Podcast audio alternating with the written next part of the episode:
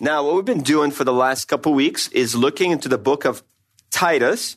So if you have a Bible, you're welcome to turn to the book of Titus. It's toward the end of the New Testament.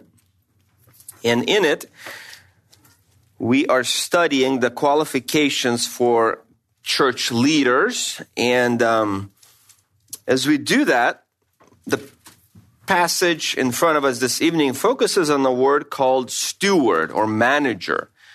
And in light of that, I thought I'd do a little bit of research on different managers that work for important people in this world. So there's a businessman by the name of Mukesh Ambani. There we go. This man. That's his house on the right. He owns the biggest business company, Reliance Industries, in India by market cap value. He's got 600 employees. He pays them about $30,000 a piece on average, and you can see his 27th-floor house. So wealthy man, you can kind of see the disparity in wealth in that regard, what he pays them versus what he owns. And those employees serve him 24/7, covering those 27 floors. Then this one will be familiar to y'all, Beyonce. There she is, and there's her house. She just bought that house with her husband, Jay-Z. The most expensive house ever sold in California, $200 million. And the second most expensive house sold in America, in the history of America. I think that was about $230 or $240. So I have no idea how much money they make together. But I know that she pays her project manager $140,000, and the stylist. I'm assuming that's hairstylist, or what else could that mean? Yes, somebody was very firm about that answer. Yes, clothing, other stuff, whatever that means. That's $90,000. That's not bad. And photo editor $78,000. So that's Beyonce and her relationship with her manager. That's a pretty house, by the way, in case you're not looking at it. That's what you should be looking at. Next one, everybody knows. There she is, Taylor. Estimated net worth now because of her Eras tour, $1.1 billion. She's only 33, by the way. And so the tour that just ended, did it end? Yes? Did anybody go to it? Yes, one or two. It's okay. I'm not judging. I just want to know. It's all right. Okay. I was forced by Stephanie Blood to listen to one Taylor Swift song in my life. So I've been there, done that. Moving on to Beyonce next. They made $4.3 billion, which is insane. So she pays her care manager $141,000, her office manager $118,000, accountant $85,000. That guy should have picked a different job. Truck drivers, look at that. They make more money than the accountant. $100,000 in bonuses for the last tour that they supported for her. This man, Brad Pitt, his net worth is $400 million, allegedly. He's made over 60 movies, and he's, I think, making a movie now, or maybe just finished, and he's getting paid $30 million for that movie. It's the most he's ever been paid for any movie. The next picture shows what he bought in 2008. It's this chateau in South France. He paid about 25 million euros for it. If you kind of like Hollywood gossip, you know that he and Angelina Jolie, his wife, former wife, are fighting over this situation. So she sold it without telling him to some Russian tycoon, I think, a Russian billionaire, if I remember correctly. And so he's kind of upset about that. So they're fighting over this, but it's pretty, right? I'd want that thing. So Brad Pitt pays his manager $4 million a year, which comes out to about $8,000 a week. Not a bad job. Elon Musk, our favorite, $225 billion estimated value. Let's show him Elon Musk in case somebody doesn't know what he looks like. He's coming soon. So his net worth is $225 billion. Now, his right-hand man is Jared John Burchall. Okay, so he's his money manager. He is his fund manager. He also runs one of his companies. I think it says that on the screen. The company is, Boring. The company is the one he's the director of, but then he's the CEO of Neuralink, which is kind of cool. They're trying to figure out computer implants to quadriplegic people. So, you know, Elon wants to change the world entirely, everywhere. He wants to populate Mars. Fascinating. But this guy is interesting. He's from Modesto. So, yes, one good thing came out of Modesto. He's got 10 siblings, which is wild. He's a Mormon, very faithful Mormon, and his estimated salary is somewhere between $1 and $3 million. I know it's a big range, but nobody wants to really tell us how much, but at least $1 million, probably more than that. But this guy is supposed to be the fixer. He helped him by Twitter. He's the right hand to Elon Musk, and they've done hundreds of millions of dollars in deals together and all this stuff. So that's Elon's guy. Floyd Mayweather, you guys should know of him. He has the company, The Money Team. Is that right? The Money Team, I think. Yeah, okay. Are you in it? What's going on here? How do you know so well, Diego? So he's got a record of 50-0 in boxing.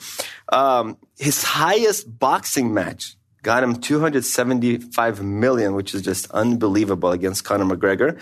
So what was fascinating to me is that he has over 100 cars. There's a couple pictures of his cars. That's just one garage. He's got a couple dozen properties, I think, and so he just got them scattered all over the place. Ferraris and Lamborghinis, and there's a variety of white cars. There was a video, I watched a YouTube video of his car manager. Nobody wants to say how much he pays these guys. His bodyguards get about $150K a year. But there's like a couple-minute video. The job of the car guy, he has a full-time job just to wash, maintain, and pull out the cars for Floyd and then put them back in the garage whenever he wants to go somewhere. But the coolest thing was he has to park them so closely to one another because there's too many cars that literally as the doors open, like say the Lamborghini door, right, opens up, they're almost touching. There's like an inch gap. So it's fun. Google it. Not now, but after the Bible study is over. It's a fun little video to watch that he makes probably six figures just to take care of his cars. And as you think about these responsibilities for managers, you know that whoever gets to that level with those individuals are super trusted, super competent. So there's authority given to them, but there's also accountability that they have back to the owner, back to their boss. And you can just imagine how long it takes to reach the level that the individuals reach, whoever they are that work for these individuals. I get it. Many of them have more managers than one and so on. But the insight is that management in any company has authority and has accountability. There's expectations that your boss has of you, for you to perform. When Paul begins to talk about the leaders in the church, he calls them managers of God's house. He calls them God's stewards. It's the same word. In fact, some Bible translations, instead of saying stewards or managers, they actually say managers of a house, because that's literally the word in the original Greek. So the expectation of church leaders has to be, of the pastors, the elders, is that these individuals are in that category. Analogically speaking, they are those who should take care of God's house. And because of that, there are certain expectations that they're to meet as God gives them authority, limited authority, to do certain tasks. So let me read for us the passage that we started last week, which was verses 5-9 of chapter 1. And I'll recap quickly last week and then get into part 2, the second half of this little paragraph, so that we understand exactly what God expects of leaders. Let me read for us beginning in verse 5. For this reason, I left you in Crete, that is Paul leaving Titus in Crete, that you would set in order what remains and appoint elders in every city as I directed you.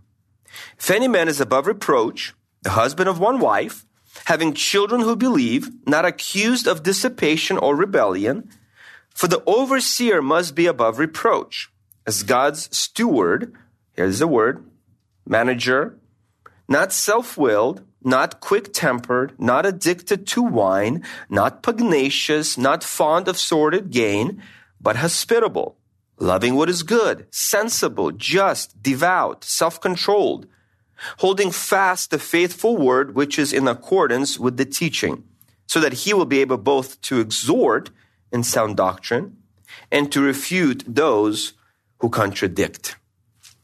When we started this passage last week, what I said is that the qualifications that are applied to leaders in the church are not limited to church leaders. Remember I said that this word for above reproach in verse 6, and then it reappears in verse 7. the same word, actually is applied in 1 Corinthians 1. It appears again in Colossians 1, and that applies to all believers. In other words, the expectation that Christians are impeccable in the pursuit of holiness, in the pursuit of godliness, that you cannot be impeached, you cannot be brought to court, nobody can bring a charge against you in the way you live your Christian life. That expectation is of every single believer, not just the pastor or the elder. And Paul says, now focusing specifically on the leaders in the church, because as I said last week, the way the leaders act, the standard that they hold to, the expectations that they set of themselves and of the church, ultimately the church will imitate. And you can see that in multiple churches, and you can see that just in life. Consider some of the churches that kind of rose to prominence in the early 2000s, and then some of them fell off. You probably have heard of Mark Driscoll, right? And, you know, it's a horribly sad story. There's a Christianity Today multi-episode podcast on the whole story, the rise and fall of Mars Hill in Washington State, just outside Seattle. But you look at that, the pastor himself and the leaders that he attracted around himself, and then the way the church ultimately imitated some of his behavior, and you can see that this principle holds true, that the church leader will set the standard and the pace, and the people will imitate and follow. And we don't ever celebrate somebody else's downfall. The Bible tells us not to. But there are lessons that we can learn. And so because of that reality, Paul, wanting to make sure that the churches on the island of Crete live up to a certain standard of holiness and godliness and morality, Paul says we're going to have to start with the leaders of those churches. And so Paul sends Titus to Crete. There's multiple cities on Crete, and says, I want you to establish the right leaders in that church or in those churches. And you have to begin with their families. And so Paul says at the very beginning, we looked at this last week, that the man is supposed to be committed to one wife. There's no allowance for polygamy whatsoever in the Christian church. If you're not married, then you're supposed to be pure, and you're supposed to pursue holiness in your relationships with women. That's what Paul is saying.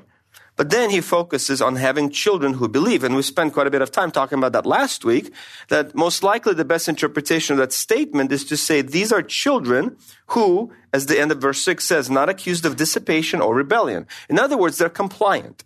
They're obedient. They follow the parents' expectations. They're probably in the Christian community, not outside of it, and they're compliant. I know that there's another perspective that these could also mean they are believers in the church, and people have made that argument, but as we talked about this last week, I tried to make a case that because of the further definition at the end of verse 6, and then if you look at 1 Timothy chapter 3, there's also the same expectation, and there it says, having your children under control or make sure you manage them well. So there's nothing about expecting believing children in 1 Timothy 3. The standard should be the same everywhere in the New Testament. So probably the best way to interpret this is to say this is faithfulness. In fact, if you look down to verse 9, it says holding fast to the faithful word. It's the same word. Faithful children, faithful word. The description of the word of God is that it is trustworthy. It is dependable. So you have children who are compliant, who are trustworthy, who are dependable in the context of family. That's where we ended last week. So Paul focuses on the family, and now he transitions to character. So in the next verse, in verse 7, he goes back to the title and says the overseer. Back in verse 5, he says elders. Verse 6, any man. So now we know that elders are to be male in the church. That's why this church and faithful churches through all of church history have held that the elders and the pastors are to be male. It's not to say that women are inferior in any way, not intellectually or physiologically or emotionally or morally. That's not what the Bible teaches anywhere. Colossians 3 makes it very clear that everybody is equal. Galatians 3 makes it very clear. Everybody's equal. Both genders are equal before the cross. But there are different roles for men and women. The Bible makes it clear, especially in 1 Timothy chapter 2, 1 Timothy chapter 3. And so here Paul says, look, the elders are to be men. And here are some expectations. In verse 7, he says the overseers. And the idea is this is another word for the same office. Elder or overseer or pastor. They're synonyms in the New Testament. Okay, they're synonymous. There's really no distinction. You don't really have a shepherd who's not a pastor or an elder who's not pastoring. And pastor-shepherd is really the same idea. Okay, so if you've never been introduced to the idea of eldership in the church, not all churches have elders. There are some that only have deacons, which just means to serve. That's the word. Deacon just means to serve somebody. But here we find out that there is an office in the church called the office of an elder or the office of an overseer. And so now moving on to the second category of qualification for these individuals is their character, the character of their life. Now, remember, these expectations are not limited to only elders. I made this case last time that these actually are expected of other believers, all believers, elsewhere in the New Testament. So I hope that as you listen to this, you will ultimately begin to reflect on your life and ask yourself, is this true of me? Is this how I live? Is this how I think about my life? And so the first thing in verse 7 that Paul says, the overseer must be above reproach as God's steward, the manager of God's house. Remember last time I said that in 1 Timothy chapter 3, Paul makes the same analogy for the elder. And he says this in verse 4 of 1 Timothy chapter 3. The elder must be one who manages his own household well, keeping his children under control with all dignity. If a man doesn't know how to manage his own house, how will he take care of the church of God? That is to say, prove yourself in the house, and then you will enter God's house. That's the analogy. And there you can also lead the people of God.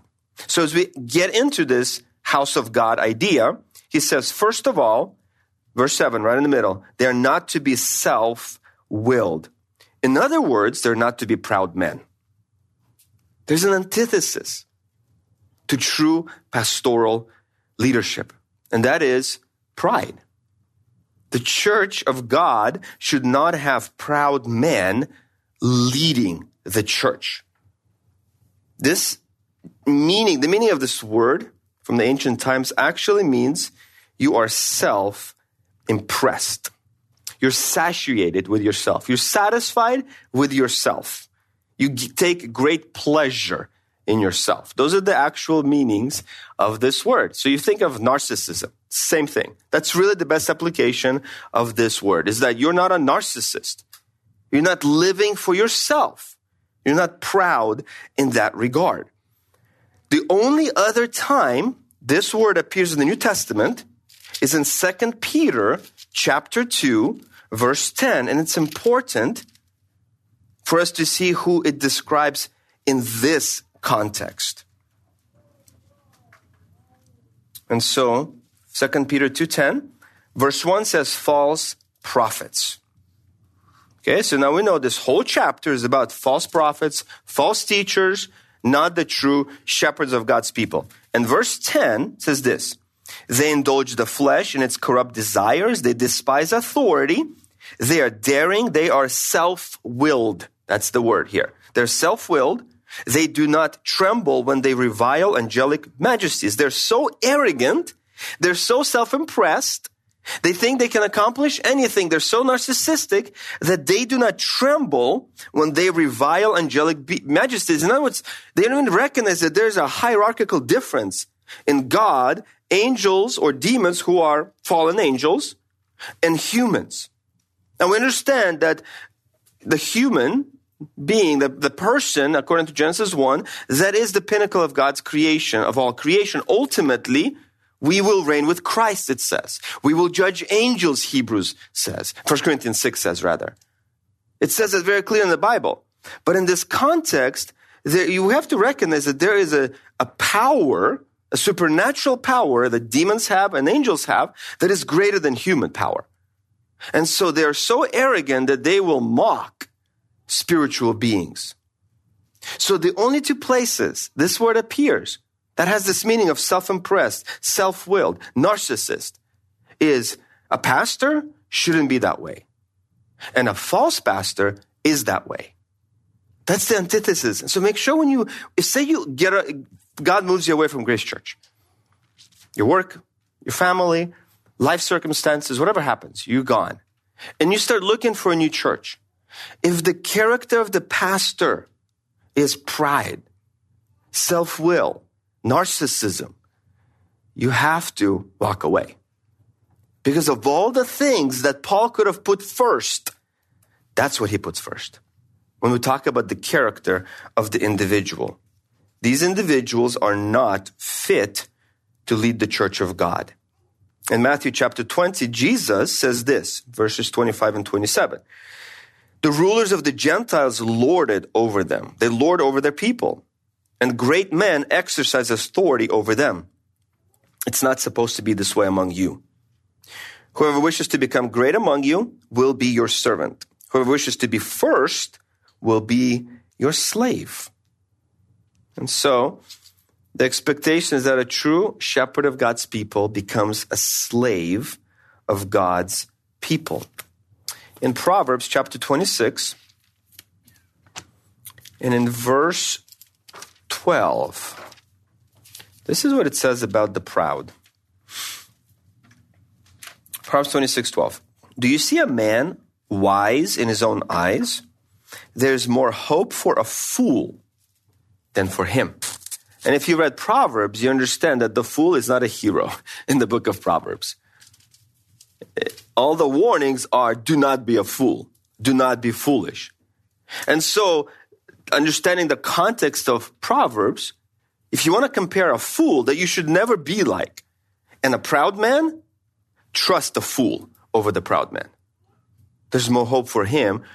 And all the warnings are against fools in the book of Proverbs. That's the contrast that the book of Proverbs sets for us. That's the human interaction that we're talking about so far.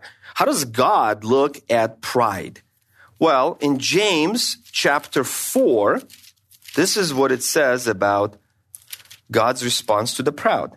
He gives greater grace, and it says, God is opposed to the proud, but gives grace to the humble.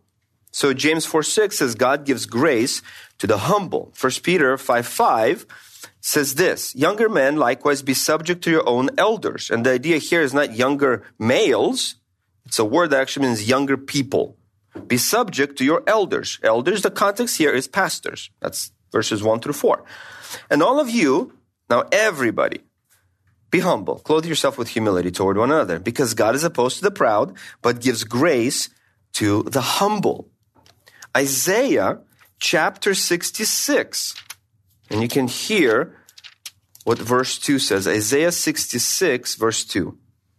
To this one I will look, to the one who is humble and contrite of spirit and who trembles at my word. So if there is a trio or a triad of qualities that God wants to put forward and says, this is the one who will get my attention. This is the one who I'm going to spend time with. The one who's humble, contrite, and who trembles at my word. And those three come together. You're not going to be humble. You're not going to be contrite unless you tremble at the word of God. So God's expectation of the leaders of the church, and of course, by implication, all believers, is that we reject, run away from pride. And we fight narcissism in our lives. And as you know, it pops up everywhere. It's very, very easy to be more concerned about yourself than the person next to you. Which is why Philippians 2, verses 3 and 4, when it talks about interacting with other people, it says, do not only look out for your own personal interests, but for the interests of others. Have the mindset that Jesus had, who humbled himself to a point of death, even death on the cross. But there, the imagery is, do not walk around with a mirror in front of yourselves, always looking at yourself. That's what Philippians 2 says, illustratively.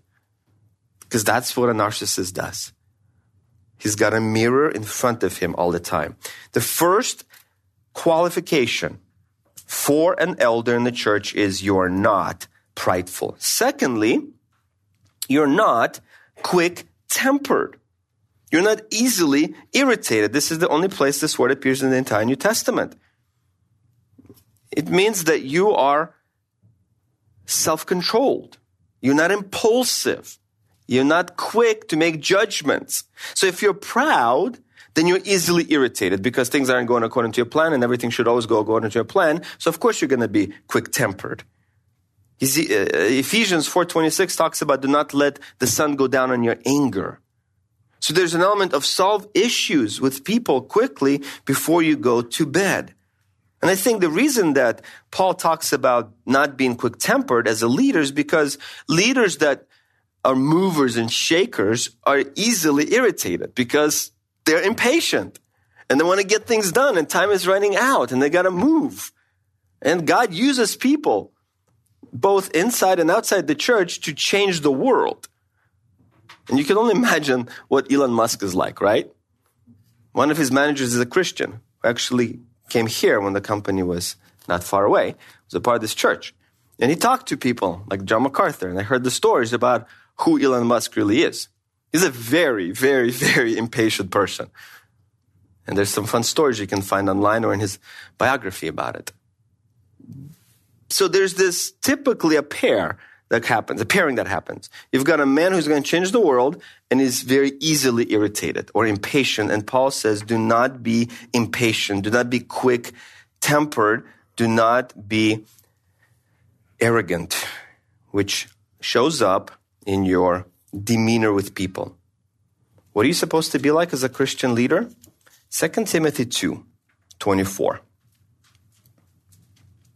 The Lord's bondservant must not be quarrelsome, but be kind to all, able to teach, patient when wronged, with gentleness correcting those who are in opposition, if perhaps God may grant them repentance, leading to the knowledge of the truth, that they may come to their senses and escape from the snare of the devil, having been held captive by him to do his will. So the context here is that the Lord's bondservant understands who he's dealing with.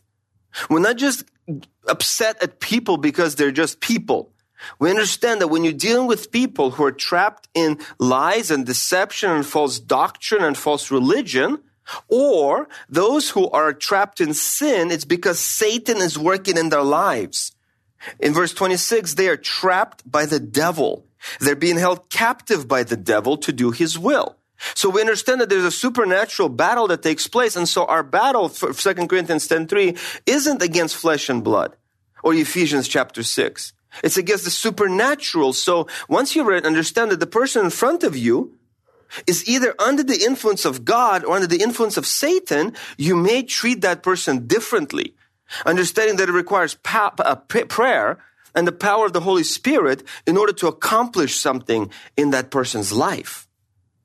That's why Paul says you have to be patient, kind, able to teach, gentle, 2 Timothy 2. And in 1 Thessalonians chapter 5, Paul divides people into three groups. In verse 14, 1 Thessalonians 5:14, he says, we urge you, brothers, admonish the unruly, literally the lazy or the obstinate, encourage the faint-hearted, those who are easily discouraged, help the weak, those who are always just hopeless. Be patient with all. So you've got three types of people: obstinate, those who are kind of in the middle, and sometimes they're positive, sometimes they're negative. They're optimists and they're pessimists. And then you've got those who are always Eeyores. Everything is always going bad. And Paul says, as you deal with all personalities and all people, be patient with all.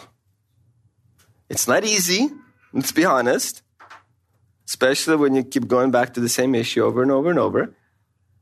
But the expectation of those who will be used by God in the lives of other people are they're patient. They're not quick-tempered. Because they understand Colossians 1:28. We proclaim him, Paul says, Christ that is. We admonish every man, teaching every man with all wisdom, so that we may present every man mature in Christ. That is to say, we're looking at individuals. eternal souls. And therefore, we care. Because that soul will either live forever in hell or in heaven. And if God brought that person in front of you in his providence, and you have an opportunity to shape that person's thinking about their situation in life, Paul says, treat that person as an individual, every man, patiently. Number three, back to Titus. The third expectation of Christian leaders is that they are not addicted to wine. Verse 7. They are not alcoholics. Literally, they're not wine-oriented. They're not looking at wine. They're not thinking about wine. Their life orientation isn't about alcohol. Of course, this forbids getting drunk. That's Ephesians 5:18. Makes it very clear. Do not get drunk with wine. So the question here isn't so much as, well, can you be a little drunk or a lot of drunk? Or like, what's appropriate? How drunk can you be and still be a pastor? No, you can't be drunk, period. But if you look in the book of Proverbs, there are multiple passages that talk about being careful and cautious in regard to alcohol. It says it's not for leaders. It's not for kings. In other words, those who make decisions that impact thousands or hundreds of thousands or millions of people, be careful with alcohol. Because if you start making decisions that impact a lot of people and you're under the influence, you make bad decisions that don't just affect you, they affect other people. So there is a unique application in the book of Proverbs that targets leaders. The Bible doesn't forbid drinking, but it does say you have to be careful and recognize the role that you play, and that should impact your relationship to wine or to other spirits, not demon spirits, spirits. So he says you're not addicted to wine. In other words, you don't have a drinking problem, as our world is so obsessed with alcohol. And if you work in a secular field, you know that every weekend it's kind of the same for most people. Thursday night, Friday night, Saturday night, right? I mean, let's be honest here. Certainly was when I was in the corporate world. That's all people talked about, the last party they went to or the party they're going to, and how much they can drink, and they measure their tolerance level in meters and yardsticks and all that stuff. But the Bible says if you're a leader, that's not what your life is oriented toward. And I know that on this campus, there's, a public expectation. I would say Pastor John has preached on this topic many, many times. We're not a church that glories in alcohol, but there are churches like that. Going back to Mark Driscoll for just a second, he was known as the cussing pastor and the drinking pastor. I mean, if that's what the CNN says about you and other news reporters, they say, well, yeah, this is the drinking pastor. This is the cussing pastor. You understand what role alcohol plays in his life, if that's the reputation you have built up over a period of time. And he's not the only one. There are, sadly, other pastors who have fallen and have had issues with this. So Paul warns and says that's not the character of a true elder. And then he continues, you're not quick-tempered, you're not addicted to wine, you're not pugnacious, you're not a fighter, you're not a bully, literally. You have your emotions under control. You're not violent. The smallest thing doesn't set you off. So Paul says, check yourself to make sure that you're not unnecessarily feisty. Let me say it that way. The next quality is you're not fond of sordid gain. Ministry is not about money. You're not in this ministry to make money, especially in the wrong way. Back to 2 Peter, that same chapter that describes false teachers. In verse 1, he says this, 2 Peter 2:1.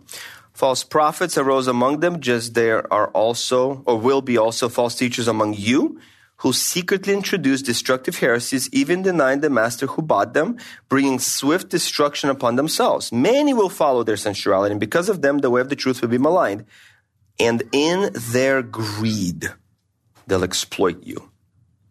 And then you look again at verse 14. They have eyes that are full of adultery, that never cease from sin, enticing unstable souls. They have a heart trained in greed. Isn't that wild?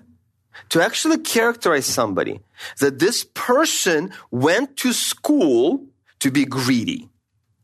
They've trained their heart to be greedy and more greedy and more greedy and more greedy, finding ways, perfecting the art of greed.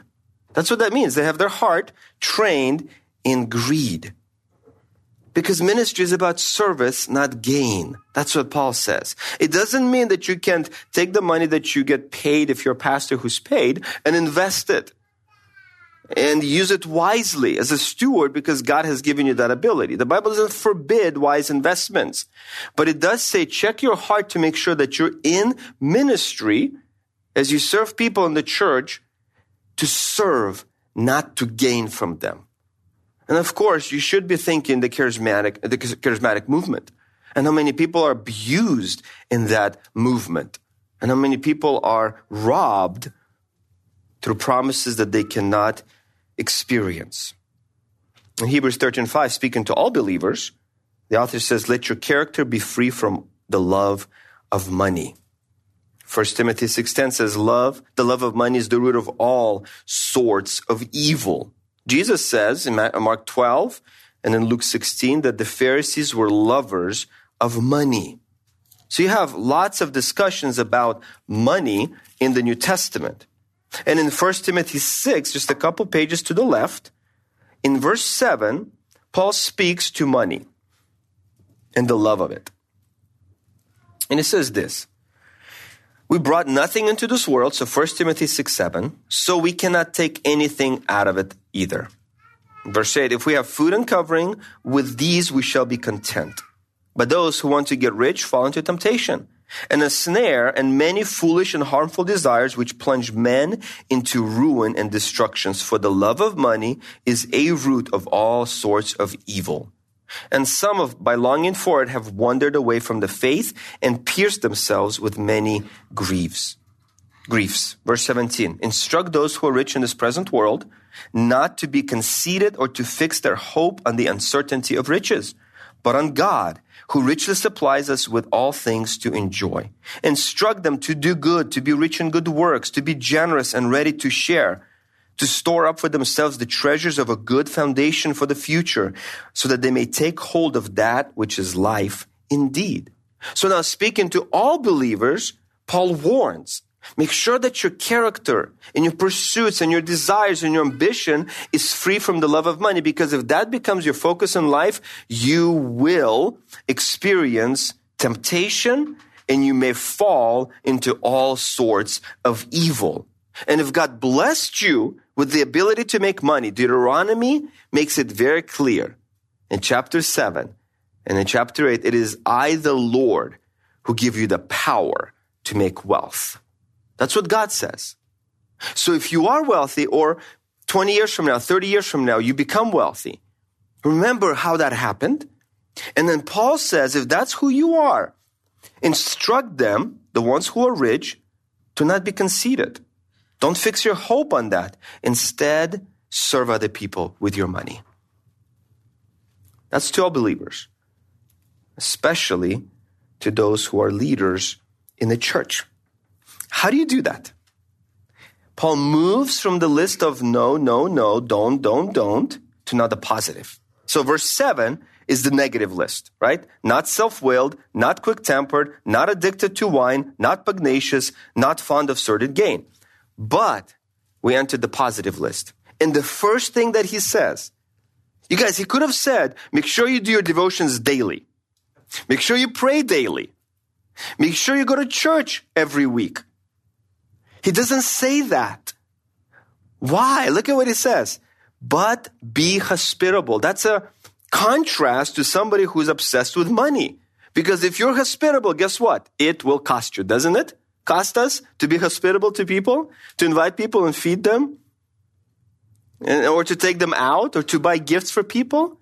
So there's this juxtaposition that happens from verses 7 to 8. Paul says, this is how you keep your heart free from the love of money, by using your money through hospitality. And this isn't just for those who are really, really good at events and serving other people and wrapping gifts very pretty. No, this is for elders. And it doesn't say only if you went to art school or only if you went to culinary school. It doesn't say that. It says every single elder in the church is to be characterized by hospitality. But lest you feel like, great, I never have to invite people to my house because I'm an introvert. I don't like people. I'd rather sit home alone. Then you have to rip out Hebrews chapter 13. Okay? Because in Hebrews chapter 13, it says this in verse 2. Do not neglect to show hospitality to strangers. For some by this have entertained angels without knowing it. That's referring back to Genesis 18. When Abraham entertained 3 angels that came to him. So, hospitality is expected of all believers, certainly expected of the elder in the church. And we do this because we are content with whatever God has given us. And we'll use that in the kingdom to serve other people. The next quality is you are to love what is good. You're a lover of good. You're inclined toward good. And of course, this continues the previous point. You want to do good to other people. Acts 10:38 says, Jesus went about doing good. Just a general statement. This is who Jesus was. He just went about doing good.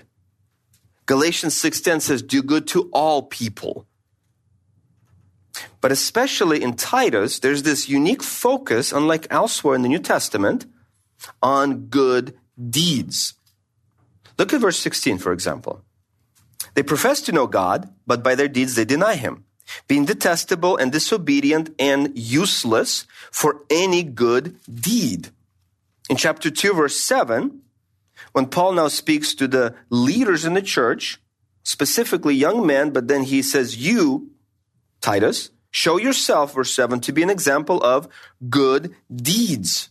In verse 14 of chapter 2, he says, we are looking for the return of Jesus Christ, who gave himself up for us to redeem us from every lawless deed, to purify for himself a people for his own possession who are zealous for good deeds, plural. Verse 1 of chapter 3, remind them, this is all people, remind them to be subject to the rulers, to authorities, to be obedient, to be ready for every good deed.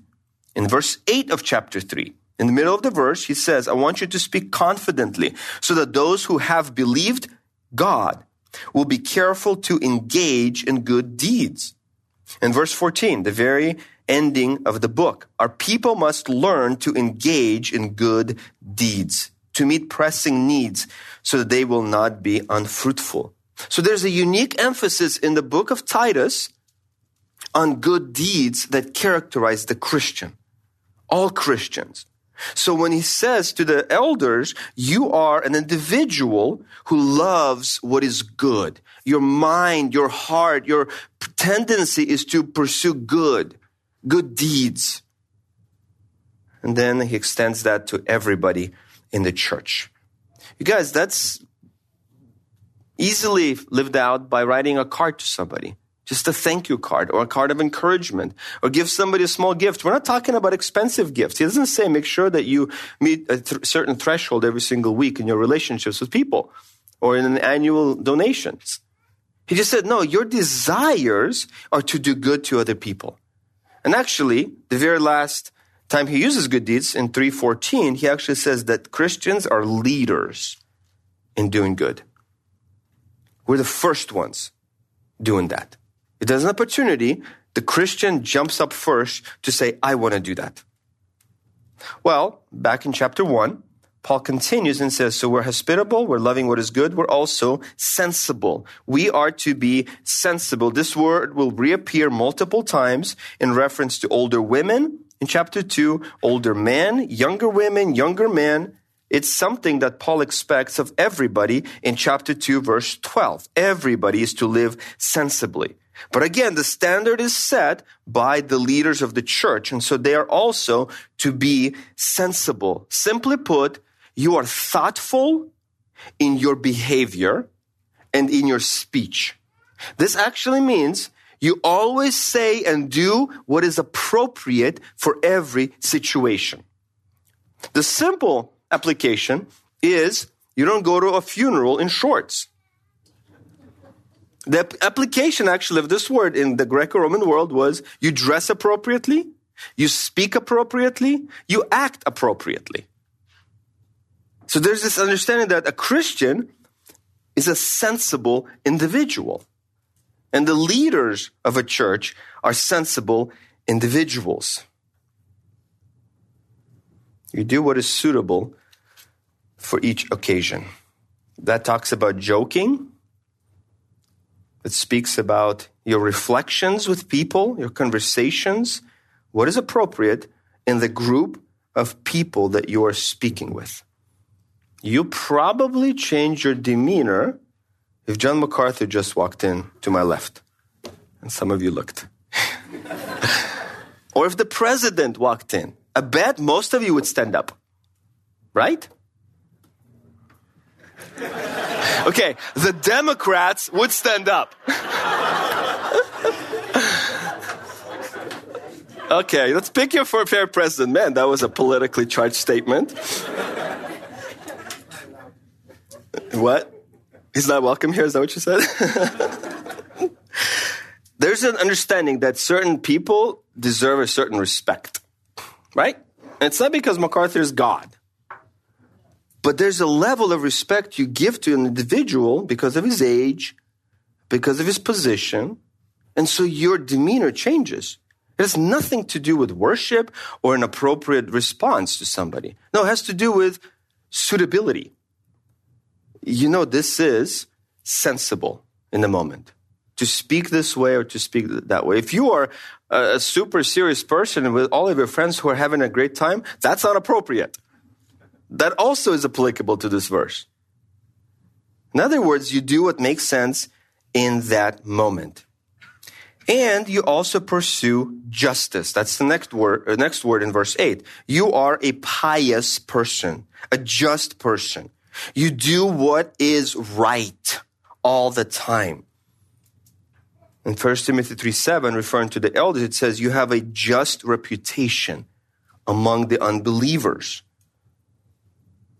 Because if the pastor of the church lacks integrity, if he's characterized by corruption and impurity and he's foul-mouthed, he has no self-control and he's immoral, what does that say about the church that he's leading and the standard that he's setting? And you will do what's right if your pursuit is of holiness. Verse 8, the word after just is devout in some of your translations, but that's the word for holiness. You are a holy individual. This word was used to describe somebody who was a worshiper of God. He was a holy worshiper of God. It speaks to inward and outward piety. It is the expectation of the people of God in the Old Testament. It means you have separated yourself to serve God.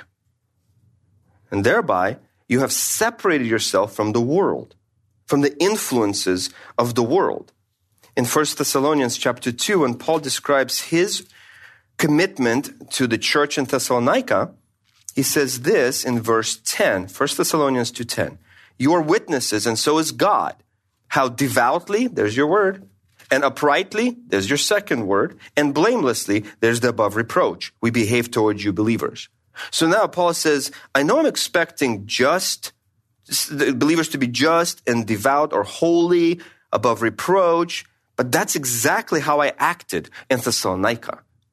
He's picking up the same vocabulary in order to demonstrate that I'm an example of this, which is why he's able to say in multiple places, imitate me as I imitate Christ. That's the standard. If I'm not imitating Christ, don't imitate me. But as far as I'm imitating Christ, you are also to imitate me. And the next, Paul continues and says, these individuals, the leaders of the church, are self-controlled. They're disciplined. They don't have no excesses at all. There's not an excess toward one direction in life or another direction in life. And again, it goes back to the idea of having power over yourself. But then Galatians 5:23 makes that the last fruit of the Spirit. Love, joy, peace, patience, kindness, goodness, gentleness, faithfulness, and self-control. It's the last thing on that list for every single believer to be characterized by. Pastor John wrote, if a man can't control himself when he is alone, he doesn't belong in a pastorate. And that's really where self-control is tested. It's not when MacArthur walks into the room. It's when you're alone at your house. It's when you're alone with your closest friends.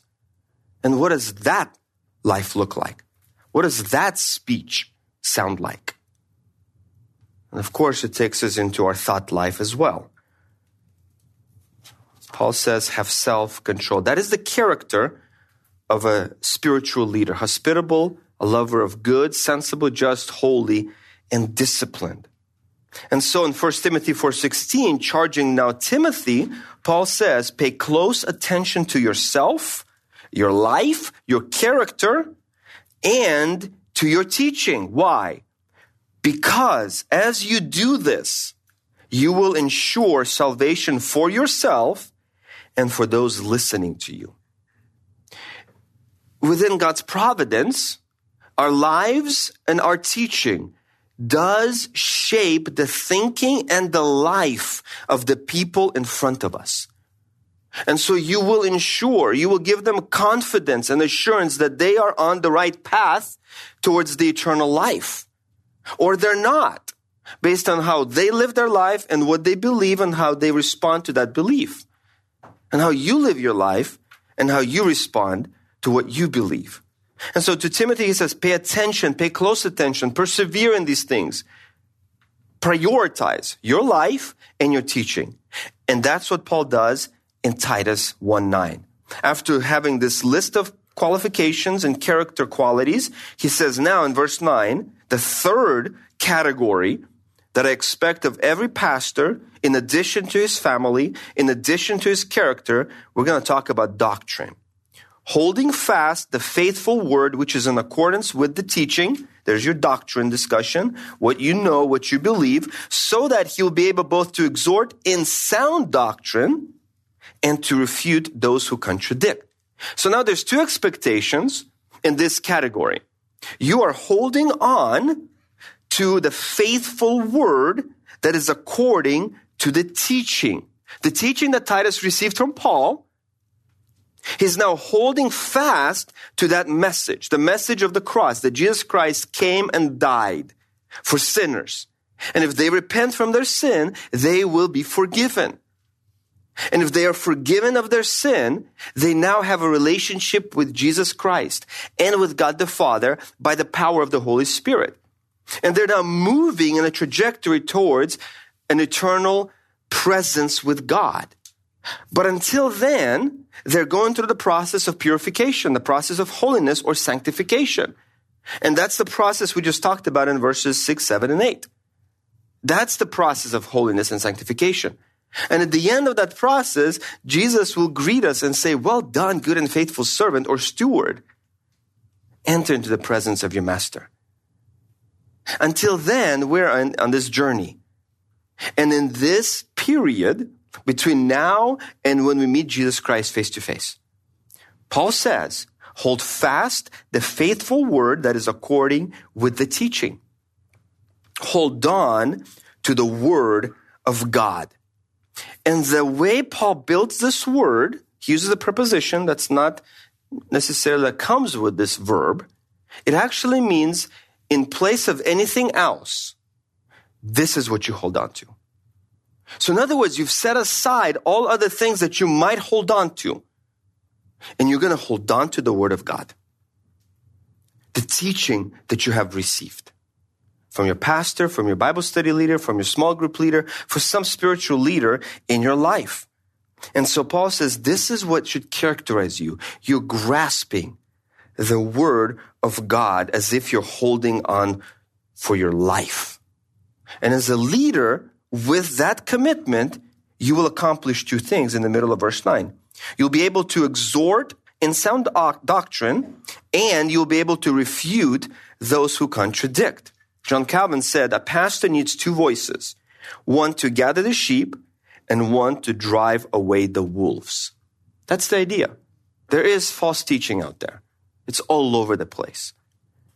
And the pastor is supposed to protect the people God entrusted under his care and make sure they're taught the true word of God, the word that is faithful or reliable, as 2 Peter 1:19 calls it. We're holding on to this word because it's the sword of the Spirit, right? Ephesians 6:17. It's what we use to ultimately become more and more like Christ. It's what God uses in our lives to make us conform to the likeness of Christ. And uniquely, when Paul wrote Ephesians 6:17, the sword of the Spirit, the word of God, he didn't use a word that meant a massive sword. He actually used the word that meant a small sword, a specialty tool, a sword that you would use in close combat. But the application, I think, here is you have a specialty knife for various purposes. You have a bread knife, you have a butter knife, you have a steak knife, and we use those different knives with a different purpose. So Paul, using a unique word from the Greek, he says, your relationship to the Word of God isn't just going to swing left and right and hope you hit something. Rather, you're holding on to it, you know it, and you use it precisely, like a specialty knife, whatever purpose that knife has. That's the imagery here. And so Paul says, the kind of churches that will be churches characterized by adorning the doctrine of God, chapter 2, verse 10, our Savior in everything, those churches have a unique type of a leader. And that leader is characterized by three specific qualities. His family is in order, his character is in order, and he understands the Word of God. He holds on to it. We're not talking about perfection in any of those categories. The Bible doesn't expect perfection in this life. But we are talking about a direction of your life, the pursuit towards the perfection of those qualities. So the moment that you see Christ face to face, the transformation, the final phase, the change that has to still take place to be just like Jesus is minimized. Because your whole life was committed to pursuing Christ's likeness in those categories. And as you get closer and closer and closer and closer to Him and to be like Him, when you actually do meet Him, that final change, you could even say it's instantaneous. All that is within the providence of God. All that is contingent upon how long you live and what church do you go to and who shapes your life. There's so many variables, but the goal is the same. God uses the Word of God to transform us into the likeness of Christ. And the list that we just talked about, yes, it starts with pastors and elders, but it's expected of every single believer. Therefore, I'm going to ask you for the next 10 minutes to talk about it.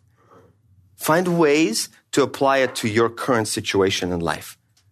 What are the areas that you might have seen? I need to kind of reflect on that a little bit more. Be as open as you want to be. Just don't drive people away with your transparency. Okay? I hope nobody scatters after your conversations. Let me pray for us. You guys will talk for 10 minutes. We'll come back and close with a song. Lord God, we thank you for this evening. We thank you that you are the God we trust, the God whose word we believe, and thereby live and orient our lives around. We thank you for the elders who started this church, pastors who started in 1956, and for giving Pastor John to this church in 1969, and that you've kept him faithful for almost 55 years. We thank you that he's an example of what we talked about. And there's so many others on this campus, like John Scott and Chris Hamilton, and so many other elders who are not in this group, and so many other individuals who are deacons and spiritual leaders that shape us and teach us. And of course, that applies to women leaders in this church who are also pursuing Christ's likeness, and they're shaping nearly 1,000 women in Every Woman's Grace every Wednesday, encouraging them to be like Christ. We thank you for those people who have disciplined their lives to become examples of what we just talked about. And we pray that we will also be those individuals in the lives of others, that we will imitate Christ, and people will imitate us because we imitate Christ. And until that day, when we see Christ and become like him, keep us faithful. Amen.